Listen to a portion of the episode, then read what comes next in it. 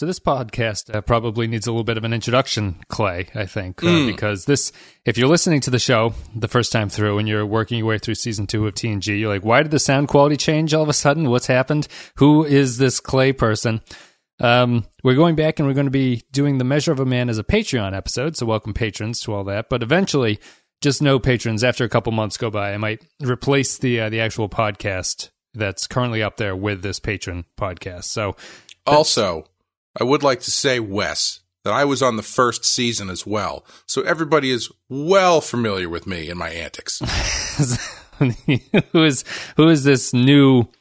Who who are these five years uh, senior versions of these characters who've gone back in well, time and sound totally different? Well, now I'm using my old microphone because my interface broke. So it's, I, I, mean, I'm using my old microphone in order to make it sound more like it did at that time.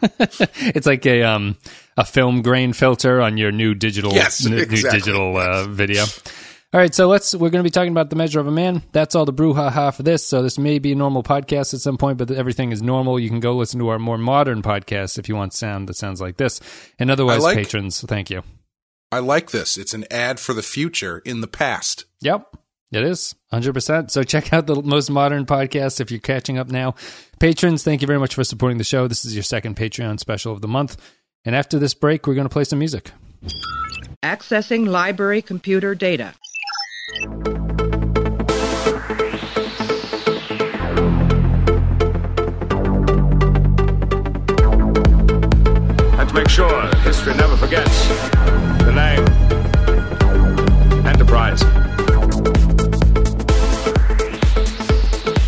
Right, so the episode we're up to now is The Measure of a Man. It is the ninth episode of the second season, aired on February 13th, 1989.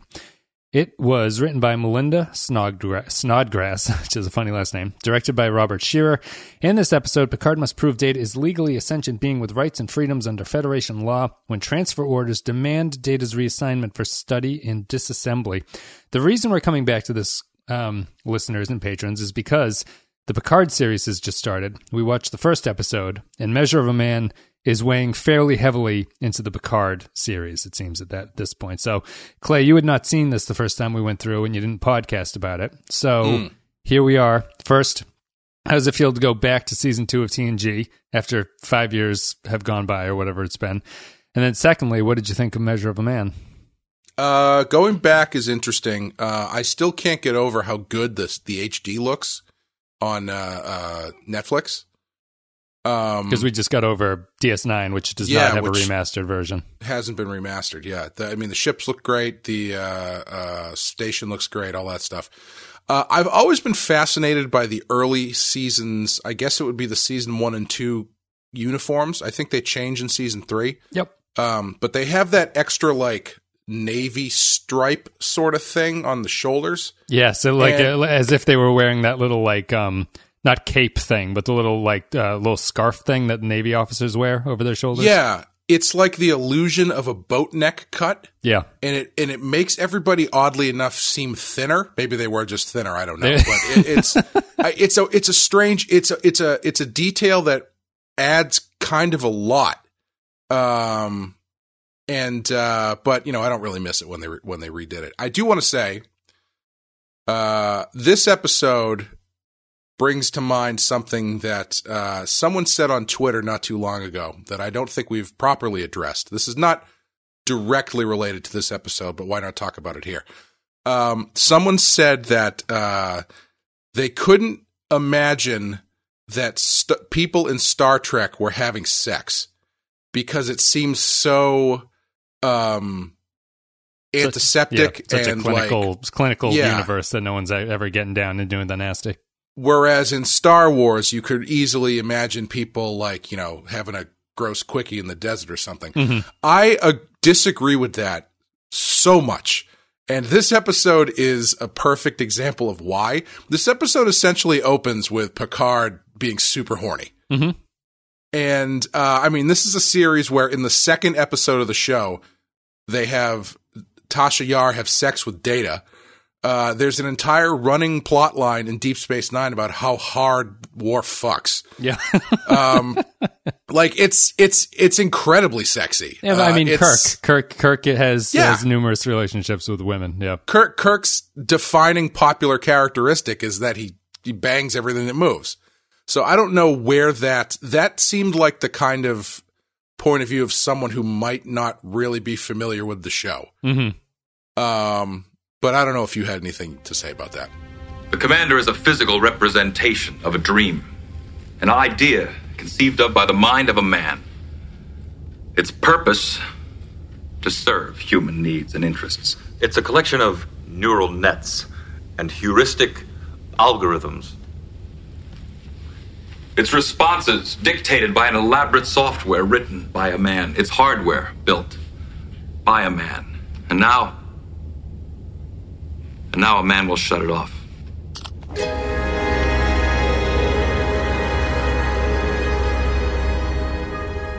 Pinocchio is broken. Its strings have been cut.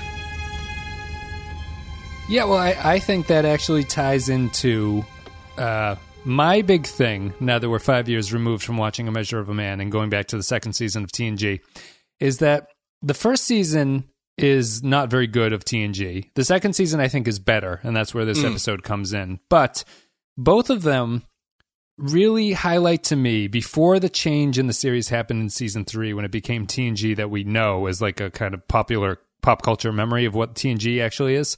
Mm-hmm. The first two seasons of TNG are really a very interesting version of what if TOS, but just a hundred years later. Like it's Right, it's right. very much a.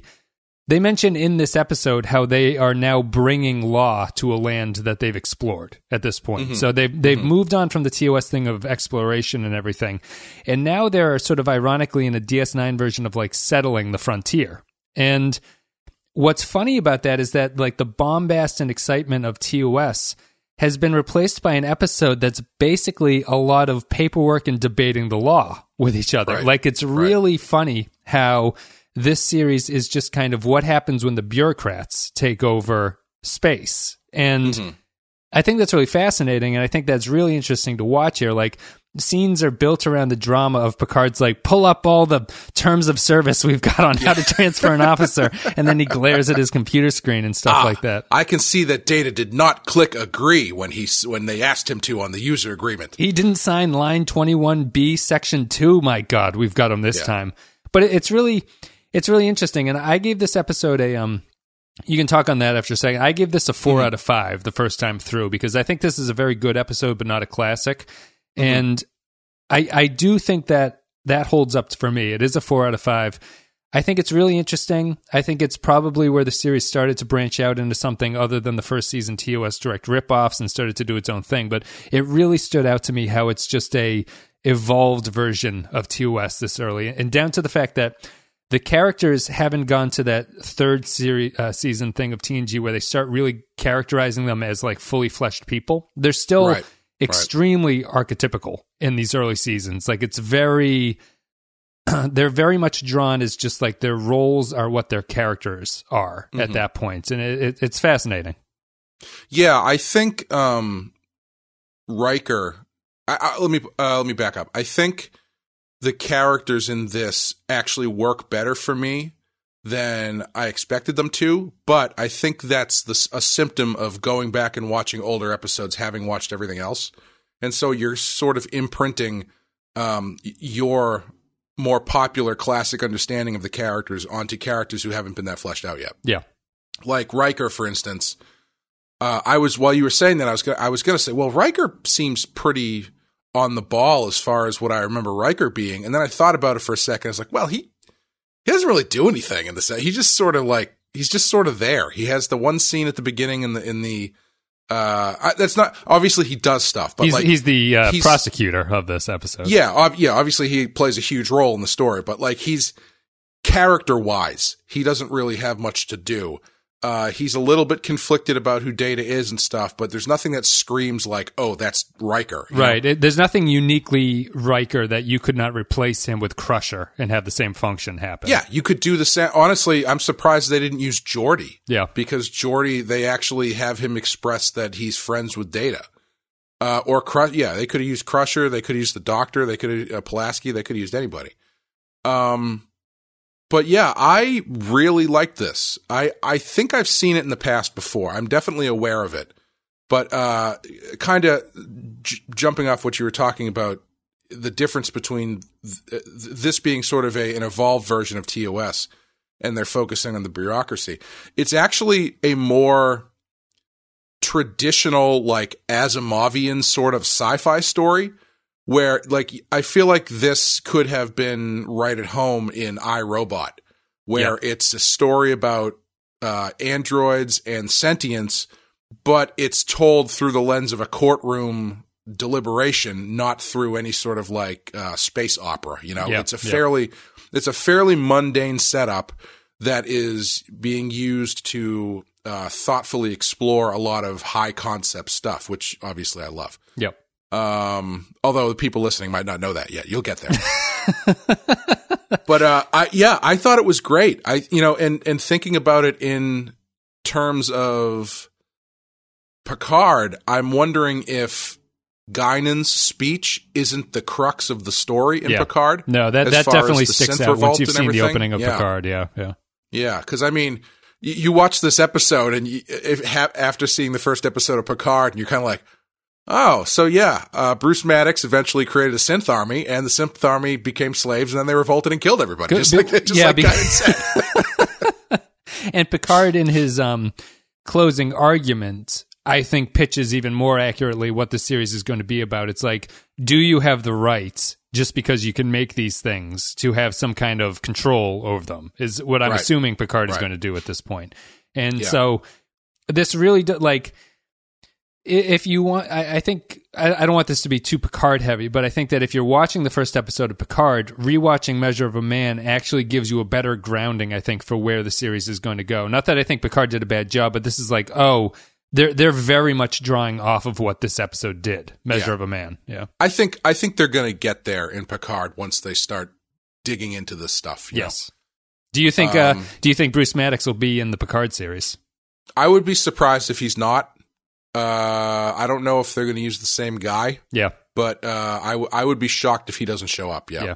You know what? uh, Um, I give this a four out of five. And before we get into the stuff that I really like, the reason this is not an all-time classic to me is because outside of the the data on trial aspect, like whether or not data is a sentient creature, I think the episode struggles for conflict, and it's so contrived every other conflict that they make up to put into this episode to have some drama go on. Like Okay. Picard and this woman being in a relationship really doesn't add anything to the story. I actually, I actually really like that stuff. You like that stuff. My other thing is, you know, we can break these down one by one. Yeah. Riker being forced to prosecute data is absurd. That this is the way that this is going to go on, especially. Mm-hmm. well, I like that too. Why? yeah. Because the, all the way like besides the fact that this is just a bizarre conflict of interest. When Sure. the judge is like, and if I can tell that you're not really trying. I'm going to kick data out of Starfleet. It's like this is this is absurd. Like, how are you supposed to tell that someone's doing a good job prosecuting something? I, I think it's just so like I don't I don't see any reason why other than you need main characters in the story that Maddox himself wouldn't be the prosecutor of this case.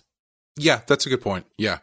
Um I I like the Riker thing because I do think it it's a really interesting uh conflict for Riker to have as far as uh you know him being friends with Data but then being forced to be the prosecutor who has to do his the, the has to uh prosecute the case to the best of his ability to possibly kill him. I just I just find that to be an interesting uh, uh character thing. Is it contrived? Yes, totally. Um but I think that it works for the for the story. Yeah. Uh, Pinocchio and- strings are cut. Yeah, that's a little bit a little bit over dramatic there, Will. I like Um, Picard's line though. He's like, Riker's presentation was It was devastating. devastating. He's so good. He's so dramatic. It's excellent. Um, and the uh, uh, I liked the stuff with Picard and the uh, her what's her name, Lavoie, I think. Is that the judge? Yes, I'll, I'll look it up. I don't know off the top of my head. I know that it's Philippa because when he said that, I all I could think of was Discovery. It is Louvois. Louvois. Louvois, yeah. Um, I like that stuff because it's not really delved into. It is sort of a manufactured thing to bring up tension between Picard and the uh, the judge, but I I I enjoy it as a piece of um, character work in that you are uh, implying there is a history to Picard and that Picard has a life and that Picard, you know, likes to bone down. From Yeah, P- Picard was Picard has not always been a stuffy diplomat. He he Yeah. he got down in his younger days. Yeah. and he has people in his past that are going to he's going to have varying reactions to but we don't need to spend 15 minutes with a scene like halfway through the trial where the two of them you know finally hash out what happened 30 years ago or some shit you know what i mean Yeah, I, Um, I, I think they stumble a little. Like I'm, I'm totally fine with that kind of background and that being the thing. I, I feel that the conflict that it dr- that it brings up is just kind of unnecessary. Like Picard comes in, he's like, Philippa, we have to defend uh, Data, and, and you know he's going to be taken apart by Starfleet. And she's like, oh. Aren't you particularly randy right now? He's like, not now, Philippa. like it, it's that kind of weird. Sure, it's- sure. It's, kind of a weird it- it's a strange character trait for Philippa to have, I suppose, because she's constantly kind of distracted by Picard. Like, and she's Hmm. always dropping lines about like how great he was in bed and stuff like previously. Yeah just- i mean that's that's true she's not probably the well i guess it depends on how you how you view this stuff but she's probably not the most uh, well fleshed out female character that yeah, and I. I think it just adds to in the way that Riker is being the prosecutor, it just adds all these weird conflict of interests into something that I Sure. like that don't really seem to make sense and are kind of distracting from what I think is actually interesting, which is the data point about it. It ultimately Mm-hmm. doesn't do a great amount of damage, and I understand on a technical level. You have to have your main character. Second billing is uh, Frakes at this point, so he has to have a prominent role in the episode. Um, It's just one Mm-hmm. Of those things. I think it's worth it for that last scene with Riker and Data. though. Yeah, yeah. You know, I think that's a, a really nice uh, button to everything where he where Riker f- feels terrible about what he had to do, and then Data uses his data logic to tell him like, no, if you hadn't done this, which was something that was damaging to yourself, I possibly could be dead right now. So Right. I, I like that. I thought, and you know, they they say the thing about being friends and whatnot. Is uh is this the first uh poker instance in the show? I don't think so. I think No. they've done that before. I'm not. I'm not 100 percent sure. It very well could be. It very well could be. Well, all the new listeners just jumped off because we didn't know that that detail. Yeah, I'll look it up right now. But what did you think about that poker scene? I thought it was good. I thought it was. Uh, I, I thought it was a good. Um, it reminded me a little bit of, and I mean, maybe I'm only thinking this because it's most recent and they do this a lot more in TNG than I remember. But it reminded me kind of of what they would do in, in Deep Space Nine, where This is the first poker scene. Interesting. it is. Okay. Yeah. Uh, it makes sense that it is because it's the it because it has a point. You know, it's not just them dicking around having a conversation. Like there's a, a thematic point to it. Yeah, And it reminded me of the way that they do that stuff in Deep Space Nine, where early on in the episode, usually during the cold open, they'll have a th- they'll have a scene that is thematically relevant uh, to the rest of the episode, unless it's about the uh, Alamo, in which case it never pays off. but it's still Um, building at this to this day. yeah. Uh, but yeah, I, I liked it. I liked that. I liked what they were doing with it. I liked that it sort of came back a little bit later uh, in the discussion with uh, what's his name, uh, Maddox. Maddox. Um, I think a.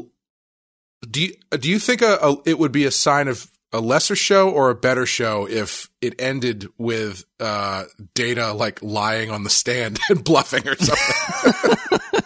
you know what I mean? Because that seems like the natural setup is like, oh, Data learns what a bluff is, so he gets out of a, of a jam later in the episode by Right. bluffing. Yeah, N- yeah. that- that's like the comedy version of the episode, I guess. Yeah, And I- then at the end, Riker's like, Data, I'm happy you're still here, but you just committed perjury. and he's like, well, then uh, technically I'm not human and they can't do anything to me. So I can't break I'm not bound by your laws. Yeah. I um yeah, I, I I like the poker scene. I think it adds um it adds a little bit. It's kind of a strange metaphor in some ways. Like I always think that it's not quite on with what they're talking about, but I I honestly, I kind of have the sense across the entire script, which is not really a problem. It's very much a TNG Star Trekky thing, but I always feel that they kind of dance around the point for a great amount of the episode before really delving into it. And I don't need like a hard breakdown of um like the terms and sentience and things like that. Like what I think they're really asking is a very interesting question that it has like some real world uh, repercussions and stuff like that based on what they they go through. But it always feels somewhere, like somewhere in another universe, R two D two and C three PO are like what about railing us? against their chains. This is this is the favorite episode of the droid from Solo. I think. the thick droid. I think that um the, like it it sort of dances around it for a long time. I'm not 100% sure that it really ever clearly makes a case, but it's not really all that vital because the courtroom scene stuff is pretty a small chunk of the episode. It actually doesn't get started in the courtroom until uh, maybe the last third or something like Yeah. that. And up until that point, it's you know, it's a, like sort of building up the Maddox character. It's kind of checking in with Data. Data resigns, things like that. You have a couple good scenes with uh, Picard and Data and things like that. I think it's I think it's a very strong episode that is certainly like pinnacle what good Star Trek of the '90s used to kind of be. Um, it's very prototypical of what like classic episodes of Star Trek would eventually become. I think. Yeah. Um, I'm really happy that they resisted the urge to turn Maddox into like a mustache twirling villain, which I think they probably could have done in the past. Yeah. Uh, or, or I shouldn't say mustache twirling, but giving him more of a uh, e- m- malicious intent to what he's doing. Uh, whereas he, I mean, he's He's more portrayed as incompetent. He's more portrayed as like an incompetent scientist, really. yeah, he's kind of he's trying to he's trying to rush it. Rush, he's Yeah, trying to he- rush his drug to get FDA approval. yeah he's using the wrong he's using the wrong screwdriver on the wrong screw essentially. Yeah, yeah. um, and hoping that it's going to work anyway. But uh, yeah, like they could have easily made him a bit more uh, insidious as far as his intentions, but he just kind of comes off. He's like, yeah, you know, I want to do research. Yeah, I might kill you, but uh, that's science. yeah. I mean, it's an interesting. He keeps it fairly impersonal, you know, and I. I I actually think um, one of the things I appreciated too, especially in light of that review of Picard uh, that we were talking about uh, off off show offline. I don't know. mhm. um, is that uh, P- uh, Picard himself, at first anyway, when defending Data before the trial, never defends him for personal reasons. Like he never says, "Oh, he's he's a person, he's my friend." It's always he's a valued member of Starfleet, and Starfleet officers have rights. Yeah. It's he's not- a valued it's not- member of my crew, my bridge crew. He's very. I Yeah. need him there doing this job. Yeah, it's not a personal uh, connection. However, that being said, there are clear instances, though not really dwelled on in this episode, that they are friends. Like Picard gave him that book. Yep. Uh, they make mention of a couple other things that are more personal. Uh, apparently, Picard knows that he boned down with Tasha. Yeah. he was he was not he was not su- particularly surprised about it, and he was like, "No, tell us what happened." in, in, in great detail. I, that the only thing that I miss that I think that they that they blew it is two seasons later. If they were doing this episode when when Data says they were intimate, that cut to Riker, full on Riker eyes. I Oh, think. yeah. you know, Yeah, the, the the raised eyebrows eyebrow. up. Yep. You know, oh, that would have been great. He hadn't mastered that look at that point, but that's definitely something that they would uh, be sure to get some coverage on in the, in the future. I because I, I think that you're right about Maddox, and I think that it's important. Maddox is, I would say that Maddox is slightly mustache twirling here. He's he's slightly little bit, yeah. he's slightly set up as a dubious character, and I think the performance does a lot for that. Like he's portrayed kind of as a stubborn scientist who's just like, "Let me do this, let me do this my way," hmm. kind of. And I think that Performance is, is a little Doctor Frankenstein at times. it's very theatrical, right? yeah, like it, he's like, I must take a look inside your brain, Data. anyway, tapping his forehead very dramatically as he's like uh, figuring out What what's going on. life? You know that kind of stuff. But what Not I quite think that big. what I think Maddox does well, and I think that the episode actually sells him short a little bit because I think you could potentially rewrite this episode to make Maddox have actually a stronger point than he seems to here.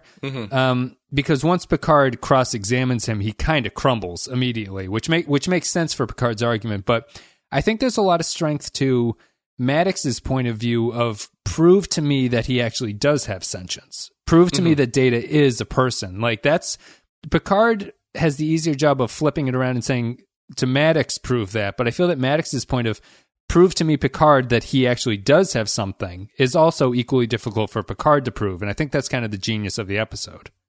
Uh, yeah, I yeah, I would agree. I think Picard does a better, much better job than Maddox does, though. Because I mean, I think the uh the the thing Picard leads with, as far as excuse me, um, bringing out all of these things that Data is taking with him when he leaves the ship, is probably his strongest evidence for sentience. Because I mean, uh, generally non-sentient beings don't have uh, nostalgia for things Mm-hmm. or uh, don't have um, you know if they say all right let's go it's time to go they're not going to bring their favorite toy with them or something Yep.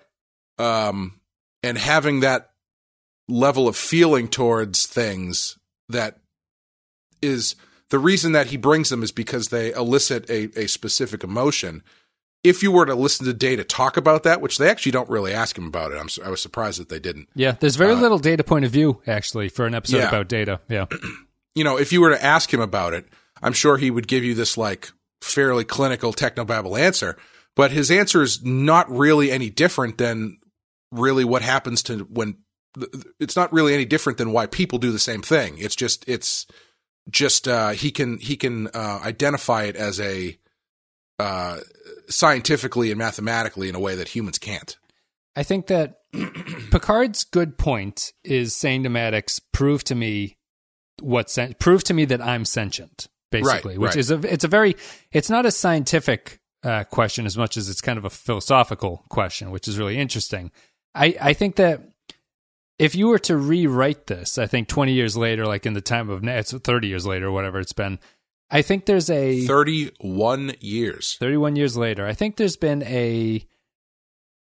If you were to rewrite this, I think that there's potential room to be really interesting in ending the episode, the audience itself not quite sure what to make of data at that point. Sure. Because I think Yeah. that Maddox could argue, say that data is programmed to want these nostalgic things. Like Mhm. that does not prove sentience in and of itself. You know, like he data is still a data that's just because data wants these things does not prove that he has some kind of conscious attachment to it in a way like and you start getting into weird things where in this episode picard says we're also machines we're just biological machines which is true and it's very hard to tell where your programming starts and ends but Right. my always my favorite thing about the data episodes that they eventually get into much later is um the peak like weird data is the one uh clues i think where the crew gets knocked out. Data's the only one left alive and aliens tell him uh we're extremely xenophobic and you can't know about us. So data you have to take the ship back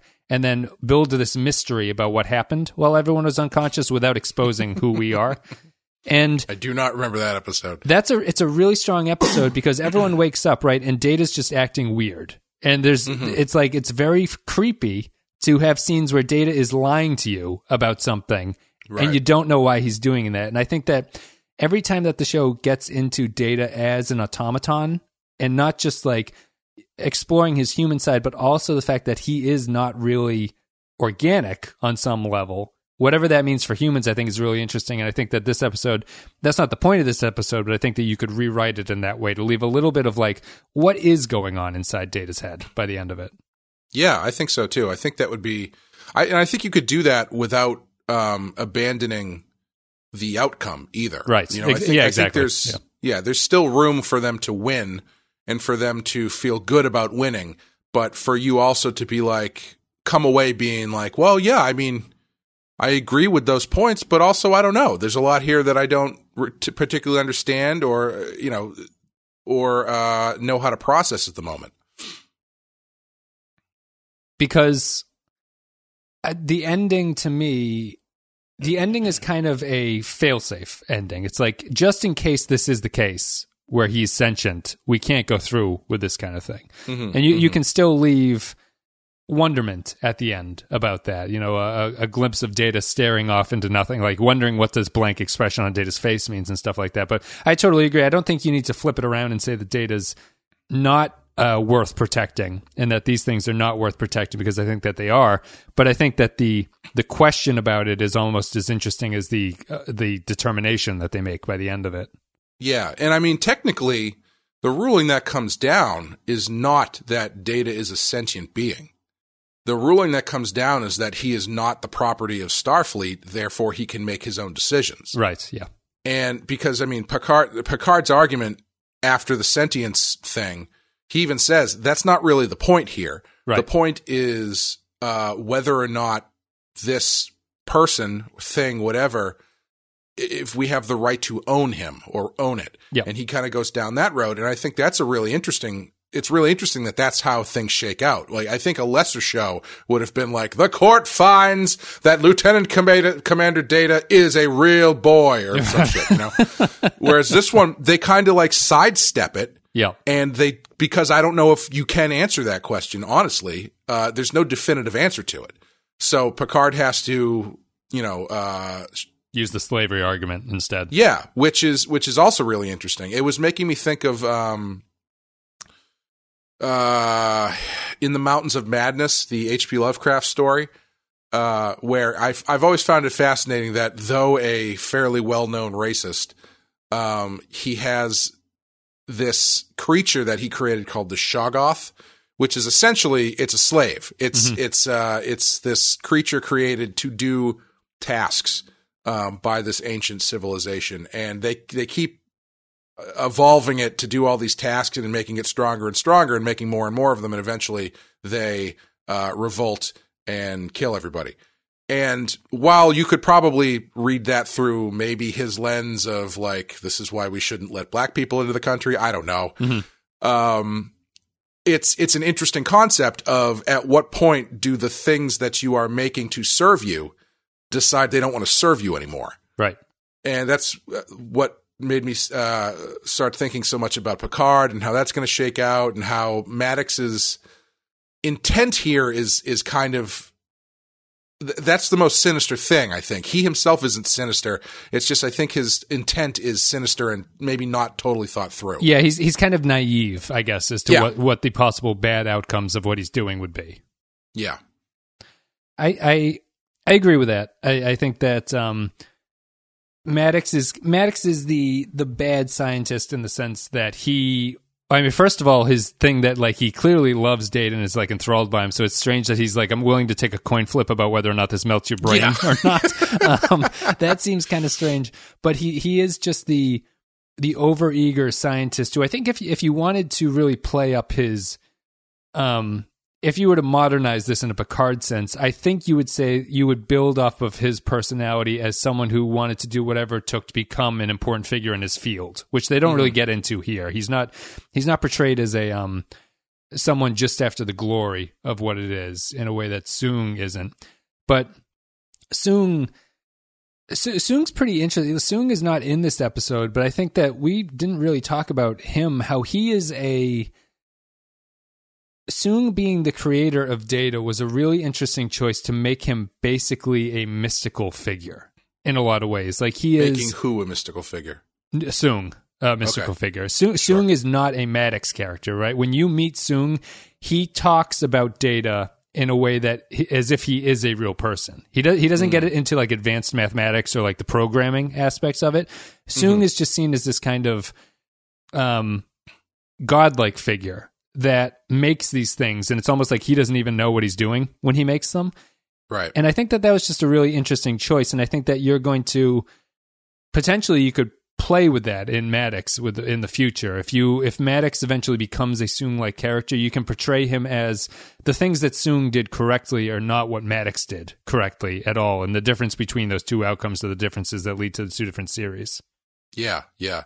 And uh, uh, I I feel like I feel like Maddox's approach was uh, ill ill conceived as well. Because I mean, The first question Show it- they ask him, he's like, "No, I don't know." They're like, "Well, fuck."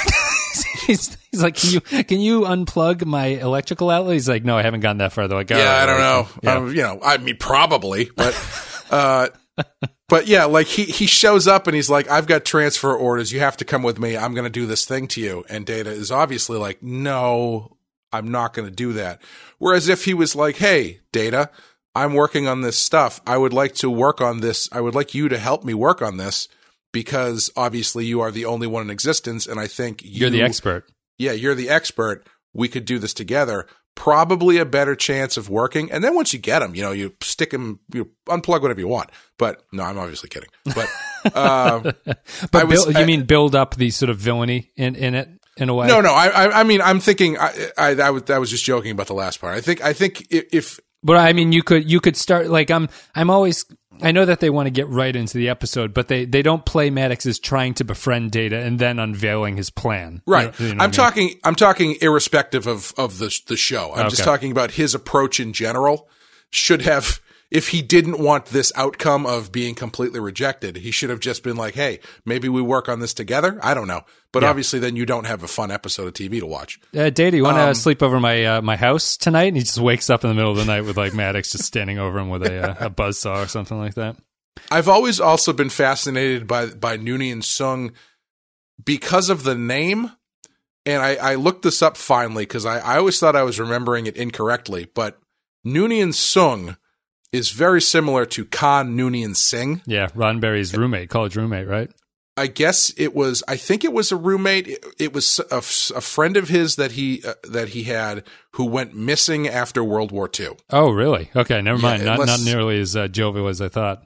Unless I misread it, but that's what I that's what I think I read. Yes. So he, he Um, reused the same name kind of twice. Yes, yeah. Which you know, if you're a, if you're a continuity nerd, brings up a lot of questions. I know. Imagine if that came out nowadays, we'd have decades lose of their minds. uh, Yeah. inter- internet people wondering why sure- the names are so similar. I'm sure there's a novel or a comic book that explains the connection between Noonien Singh and Noonien Soong, or like someone somewhere is like, yeah, Noonien was actually a really popular name, or so, I don't know. yeah, yeah, yeah. Um, yeah, the uh, I was also imagining the end after the trial where um, Data says to uh, Maddox, he's like, I I look forward to hearing more about your work. I, w- I was imagining that it was played out like the end of the Chappelle Show um, Prince skit where he takes a step off screen and then takes a step back in and just goes, "Bitch." like for whatever cute things you come up with, Mr. Maddox.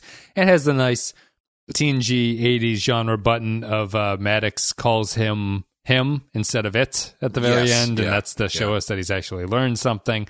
They do the equally late 80s genre show of a character comments on the fact that he has done that, even though it's very obvious that he's called him a he for the first time. yeah. Um, yeah. Anything else about this one? I, th- I think it's a good episode. You you you sound more positive. I'm I'm actually honestly surprised you still like the Riker thing. The Riker thing always sticks out to me as a really strange thing. Not that I dislike it, but just that it's so it's so obviously a construct to get to get your cast members sure. involved in something.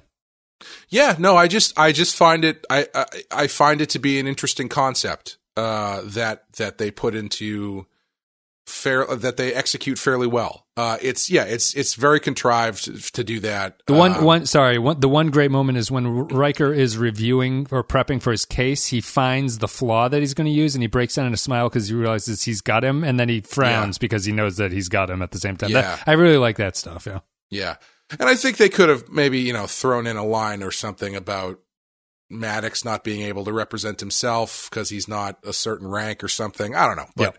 like I. It, the the the excuse that they came up to do that I thought was fine, um, even though it is fairly silly. But you better try really hard. You better not get it up there and not try. Yeah, if I can see your fingers crossed behind your back, you are going straight to the brig, Mister. and I, st- I think that you know, we were kind of laughing at Riker's presentation. Riker's presentation is maybe one tenth of a point too uh, melodramatic or something. Yes, but yeah. I do I do think what he does to Data is effective in some way. Like it's it, to take off his arm and then to shut him off. I actually like the taking off of the arm more than I like the shutting off of him. Mm-hmm. Um, just because it does, it is a wonderful visualization of Data is not what we would technically consider to be alive in some Right. ways. Like he he can be disassembled and things like that. He is he is more machine than man in a lot of uh, measures. But yeah, I, I like that stuff. I just it's Riker doing it is fine. It's all that, but I do like the general point that they're making with it. I think it's well done. Yeah, and I, I like the as I like the scene where um, Data talks about Geordi's eyes. Yep. Um, you know, if it's if it's so much better, why doesn't everybody have them? I think like that. Uh, I wish Picard had responded to uh, Riker shutting off Data by calling uh, Maddox and then hitting him over the head with that pipe, and then being like, "Look, I can do the same thing. It's, it's we're we're all machines here. There's an off switch for everybody." My uh my favorite line is Picard saying uh, lots of aliens have mega strength. Yeah, mega strength. Uh, yeah, and Riker obviously makes the judge handle his hard rod in the middle of this, which is a very, very evocative image. Um, that's it. Reich. Let's take a break. We'll play an audio clip and then we'll come back and we'll give our final thoughts and ratings for The Measure of a Man. Now, sooner or later, this man, or others like him, will succeed in replicating Commander Data. Now, the decision you reach here today will determine how we will regard this creation of our genius. It will reveal the kind of a people we are, what he is destined to be. It will reach far beyond this courtroom and this one android. It could significantly redefine the boundaries of personal liberty and freedom, expanding them for some, savagely curtailing them for others. Are you prepared to condemn him and all who come after him to servitude and slavery? Your Honor, Starfleet was founded to seek out new life. Well, there it sits. All right, so since this is a Patreon thing, I'm not going to plug the Patreon, but it's out there if you're willing to look for it. So, Clay, what did you think of uh, Measure of a Man? Are you going to give this one a five out of five? It sounds, I don't know if it's been your time away from TNG or something, but you sound very positive on it. You didn't really have a lot of negatives to go for it. Yeah, I am. Um, and I Are you think- glad you watched it for Picard, too? Sorry to interrupt you. Yes, definitely. Yeah. No, it, I I didn't even until it came up on the Discord thing. I didn't even realize Brad, Brad Bruce Bruce. Bruce Maddox. I didn't even realize Bruce Maddox was a pre-existing character because I, you know, I assume this is the only time he shows up. It is, yes. Uh, yeah, I mean, it gives a lot of context for Picard. I think probably the core of the story of Picard is in this episode. Um, and as far as the rating, I I give it a five because I don't know. Did you go back and or do you have on handy the the ratings you gave for the first two seasons? Yes. Did you give any fives in season one? No season one fives. When's your first five? First five is Q Who in season two. Is that before this or After, after? this, it's a it's a Okay. late. It's the the Q introduction of the Borg is my first oh, five. Oh, okay. and it's much later in the second season. I would give this one a five because I think you could show this. I think you could take this episode and show it to anybody free from context of any other episode and they would get it. And if you, I think you could use this episode to be like, this is what Star Trek TNG is like. And I think it works. I think it's a well, uh, it's a fully contained story that I think works really well with uh, stuff that you can get uh, without having pre-existing knowledge of the characters. You know, Data's an android. You know, Picard's the captain. You know, this guy wants to break him down. It's like fairly archetypal concepts that are that that are sci-fi concepts that can play regardless of context. Yeah, And I would say this is the first great Star Trek episode. It's fir- first great TNG episode. a lot of people have said that. A lot of people Yeah. have said that. Yeah, I, I, I think it is very good. I, I just, I, I'm a little short of giving it the five, but I do think it's good. It's in the um. There's a stretch of fours in the second season on my scale Mm-hmm. that this feels very much a part of. They're like they're very good ideas that they're just functionally missing something out of it. Yeah. And it fits in with uh, the Royale. It fits in with Matter of Honor. Is this one, and then there's one other one I think that fits. Uh, Peak Performance is a good one too, and it feels very much in line with those. It's it's maybe one of the top ones of those, but I still feel it's in that that section of them. It's it's really funny to um. You know, we've been on DS9 and now Picard and Discovery and everything. It's really funny to go back and just watch the purely self-contained TNG episode. It's Yeah. like they're they're just so different from what the series eventually became and things. And people are complaining now about the over serialization, but I think even DS9, you couldn't do this with DS9 for a good portion of its run and have the same.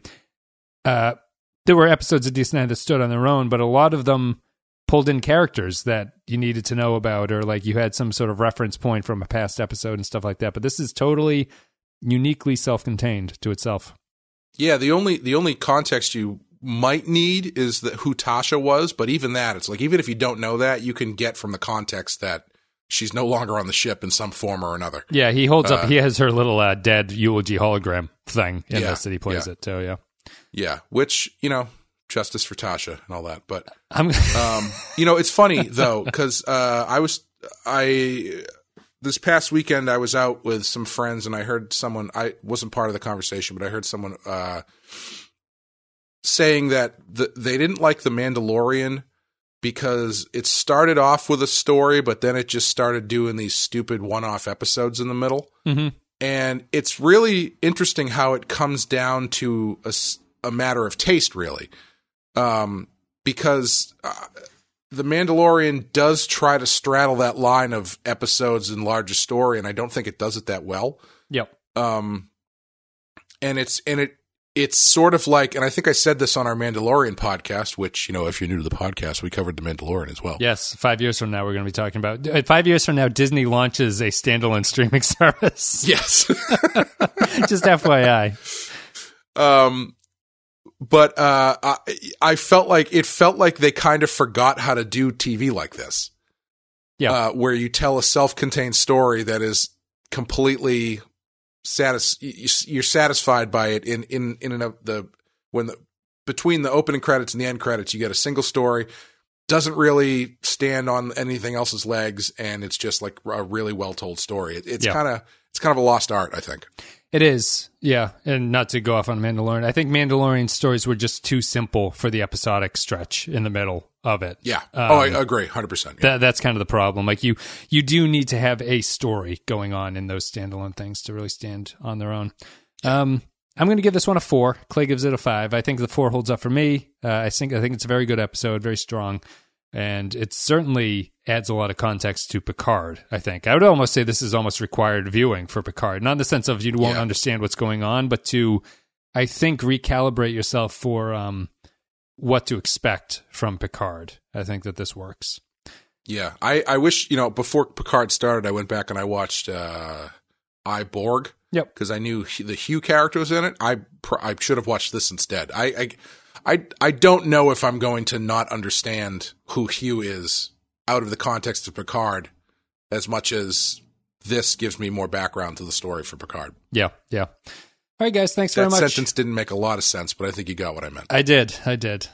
Patrons, thank you for supporting the show. Hopefully, you enjoyed our re review of The Measure of a Man. If this is a normal podcast, hopefully, you enjoyed listening to a podcast from the future. So, thank you very much, it's guys. it's just missing like a big John Parr theme song, like "What is the measure of a man?" Who can say what a man is? I think On we're done. this open road, what's the measure of a man? You can walk in a man's shoes, but you can't measure him yourself. yeah. Uh, guys, thank you very much for listening. Thank you. You can walk in a man's shoes, but you'll never really know their size. That's right. Thank you for supporting Because that's show. the measure of a man. Thank you for listening, and we'll be back in a couple days with the next podcast, the next Patreon podcast. Otherwise, the show continues as normal. But thank you very much for supporting the show, guys, and we will see you later.